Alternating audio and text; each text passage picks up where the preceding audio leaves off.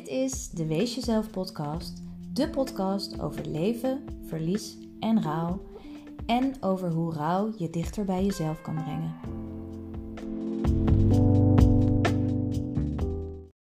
Hoi en welkom bij alweer de zevende Wees Jezelf de podcast.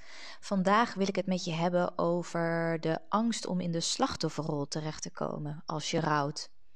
En dat klinkt misschien een beetje gek, maar toch komt dit onderwerp geregeld voor in de gesprekken die ik voer met cliënten. Um, zowel als het gaat om dingen aangeven op het werk, als uh, behoeften uiten naar hun omgeving. Um, vaak nog niet als het verlies kort geleden is, maar zodra het iets langer geleden is, en als ik het heb over iets langer, dan kan dat voor sommige mensen al zijn een maand of twee maanden. Um, ja, dat die angst het moeilijker maakt om, uh, om dingen aan te geven uh, aan de omgeving en om dichter bij je gevoel te blijven. En ja, dat maakte dat ik mij afvroeg: um, wat is die rol eigenlijk? En is de angst die we voelen om in die rol terecht te komen wel terecht? Want um, als we kijken naar de omschrijving van een slachtofferrol, dan is dat een rol die ontstaat uit onmacht. Iemand weet niet hoe hij of zij met een bepaalde situatie moet omgaan of hoe, zij, hij of zij eruit kan komen. En iemand die vooral de schuld uh, helemaal buiten zichzelf neerlegt. Het is eigenlijk een vorm van zelfmedelijden uh, waarin het persoonlijk leiderschap um, mist. Uh, wat dus inhoudt dat iemand die in de slachtofferrol kruipt er, zelfs, uh, of er zelf niets aan doet om zich beter uh, te voelen. Um, nou ja, dat diegene zichzelf eigenlijk wel zielig vindt, maar tegelijkertijd dat dat gevoel dus niet legitiem is. En dat maakt het in het geval van rouwen, denk ik, een heel lastig iets. Ik vraag wel eens aan, aan mijn cliënten van, um, wat versta je onder de slachtofferrol? Um, hoe ziet iemand die die rol heeft aangenomen er dan uit? En wat doet hij of zij? Of wat doet hij of zij niet? En of soms vraag ik of ze een bepaalde periode in de gaten willen houden. Of ze uh, iemand zien of iemand tegenkomen die zo'n rol aanneemt en wat diegene dan doet. Gewoon om eens bewust te worden van ja, je eigen oordelen en overtuigingen op, uh, op dit vlak. Uh, dus mocht je voor jezelf het ook nog niet helemaal duidelijk hebben, nou, kijk dan eens of je die vragen misschien kan beantwoorden. Um, maar wat ik al zei, is dat het op het gebied van rouw volgens mij zo ontzettend uh, lastig is. Um, ja, dat komt volgens mij voort uit een aantal, aantal dingen. Um, de eerste is dat het heel gek voelt um, om jezelf slachtoffer te noemen. Want je hebt zeg maar een echt slachtoffer of iemand die zichzelf in een slachtofferrol positioneert. En het verschil is dat een echt slachtoffer iets is aangedaan en um, dat diegene daar last van ondervindt, dat hij daar schade van heeft of, of, of letsel of nou ja, noem het op. Maar er is iemand echt iets aangedaan.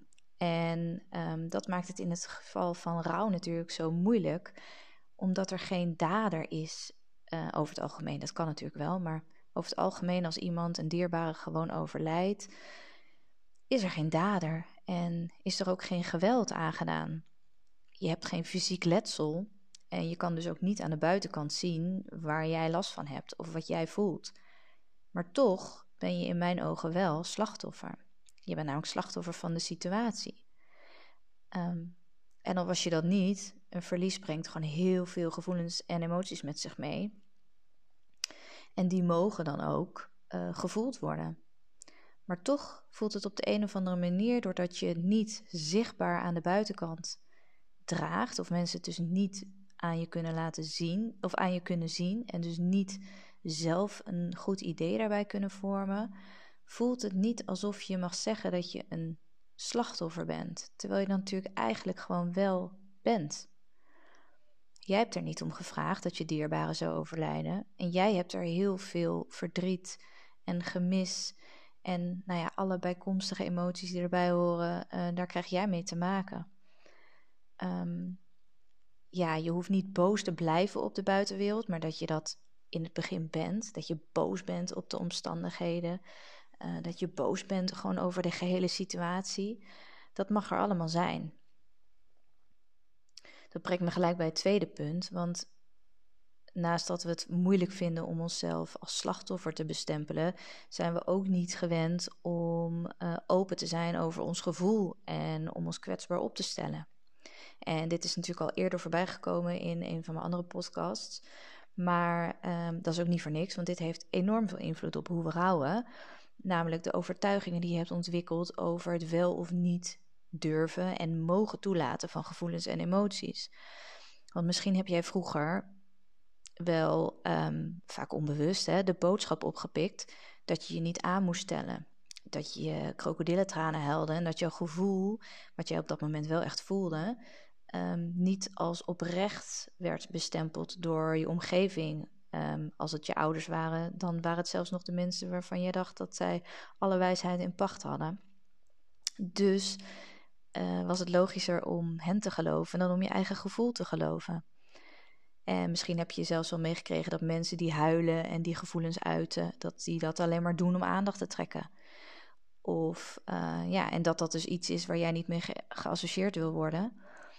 Um, waarom je dus eigenlijk, waardoor je dus eigenlijk geleerd hebt om geen ruimte te geven aan je gevoelens. En zal helemaal niet naar buiten toe te etaleren. En als mensen dus niet aan jou kunnen zien dat er iets aan jou mankeert, maar je voelt het wel, ben je toch eerder geneigd om uh, naar buiten toe te doen alsof het niet zo erg is als dat het wel is. En op het moment dat je wel daadwerkelijk zou aangeven hoe je voelt, heb je dan al veel sneller het idee dat je daar aandacht mee probeert te vragen, dat het uh, niet legitiem is. En dus dat je dus in die soort van slachtofferrol terecht komt als je dat doet. In mijn ogen dus geheel onterecht, maar ik snap hem helemaal, want ik had dat zelf ook. Ja, dan is er nog, denk ik, iets wat het lastig maakt. En dat is um, de maakbaarheid van het leven, zo noem ik het maar even. Want we worden natuurlijk doodgegooid met het idee dat we um, nou ja, zelf verantwoordelijk zijn voor ons geluk. Dat als we zelf geen actie ondernemen, dan verandert er ook niks. En daar zit natuurlijk wel een kern van waarheid in. Want ja, als je niet iets anders gaat doen, dan verandert er ook niks. Maar het leven is dan ook weer niet zo maakbaar dat je er maar een positieve draai aan kan geven. En dat het dan allemaal goed uh, en leuk en uh, regenbogen en unicorns en alles bij elkaar is. Um, nee, dus dat is gewoon niet zo. Maar dat idee leeft wel heel erg. Um, ja, en dan als je dat gelooft en als je weet dat de omgeving dat ook vooral gelooft, dan is het, is het dus bijna een keuze um, hoe slecht je je voelt. Wat natuurlijk niet zo is, want wat je voelt, dat voel je. Maar um, weet je, ja, dat maakt het tegelijk ook zo moeilijk. Want als je in rouw stappen onderneemt om, om, nou ja, om ermee te leren leven, dan moet je er eigenlijk heel erg de ruimte aan geven. Um, want dan ontstaat er meer innerlijke rust als je de gevoelens toelaat. Um, maar ja, dat is natuurlijk in contrast met um, ja, de maakbaarheid van het leven zoals het gepresenteerd wordt. Want dan zou je bijna denken dat je maar positieve mindset moet hebben en uh, je schouders eronder moet zetten en uh, je gevoelens vooral even niet toe moet laten. Um, en te moeten doen, nou ja, alles, uh, alsof alles goed is. Beetje die toxic positivity die nu wat vaker gelukkig voorbij komt. Ja, want dat werkt natuurlijk niet. Maar zolang dat idee leeft, is de angst om in die slachtofferrol terecht te komen alleen maar groter. Ja, en als laatste denk ik dat, um, dat de onbekendheid van het rouwproces ook gewoon nog een hele grote rol speelt bij deze angst. Want veel mensen uh, die nog niet met rouw te maken hebben gehad, die hebben het toch nog steeds het idee dat er een eindpunt zit aan rouw. Dat je een aantal stappen doorloopt of fases en dat het daarna wel weer beter met je zal gaan. En eerlijk is eerlijk, ergens hebben zelfs de mensen die zelf te maken hebben met rouw ook nog die overtuiging. En dat klinkt een beetje gek, maar moet je maar eens kijken als je met iemand praat en het hebt over het verlies en het gemis. Dan, en iemand vraagt hoe het gaat, dan kun je ook wel eens zeggen van, oh ja, het ging, uh, het ging wel goed, want uh, ja, het was eigenlijk wel een hele emotionele dag. Maar uh, nee, ik ben eigenlijk toch wel heel vrolijk en opgewekt geweest de hele tijd. Um, wat dus al aangeeft dat dat dus goed is. Dus dat op het moment dat je dat niet zou hebben, dat dat dan minder goed is. Um, daar zit dus ergens ook nog een soort van idee in dat rouw, ja, toch ook wel opgelost kan worden of voorbij zou kunnen gaan. En dat het goed is als we minder hoeven te huilen en gewoon kunnen meedraaien met de rest. Uh, en ja, dat is ook allemaal heel fijn, maar het is ook niet erg als het niet kan. En het is ook niet erg als het ineens wel heel erg aanwezig is en de andere keer minder. Want rouw is liefde. En het gemis, dat gaat de rest van je leven met je mee. Dus het hoeft niet opgelost te worden. Ja, en dat dit voor veel mensen, inclusief dus op een bepaald vlak ook nog voor onszelf, nog onbekend is, zorgt ervoor dat we weten dat het niet altijd geaccepteerd of begrepen wordt door anderen als de gevoelens, de heftige gevoelens, de rauwe gevoelens, er wel zijn. Zeker niet als het verlies al even geleden is.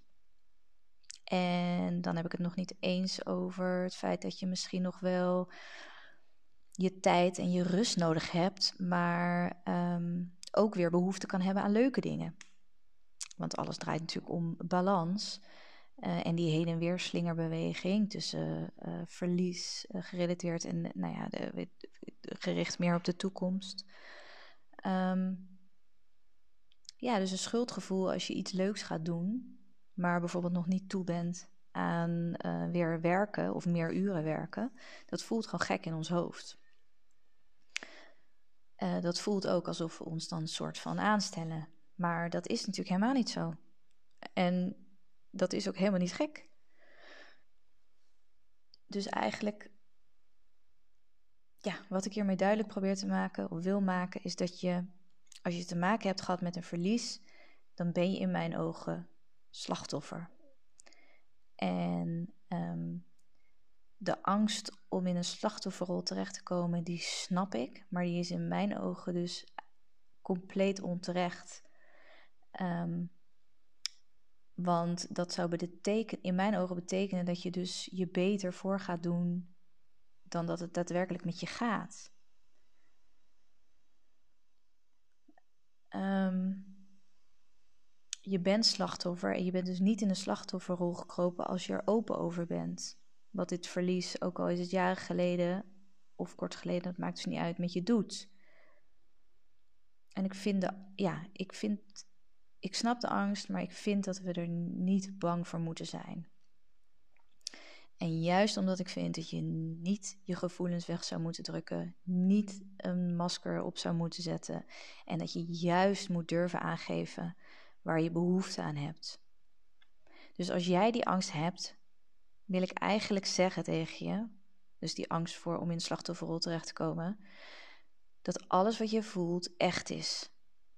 En dat je juist door daar eerlijk over te zijn en je behoefte aan te geven, stappen aan het zetten bent en tegelijkertijd kunt zorgen dat er iets verandert. Want zolang we door de angst van wat anderen kunnen vinden, ons gevoel en dus onszelf wegdrukken, ja, dan verandert er helemaal niks. Nou ja, dat is wat ik je vandaag mee wilde geven. Um, ik ben heel benieuwd wat je hiervan vindt. Of je het ja, of het resoneert, of je het enigszins met me eens bent of, of helemaal niet.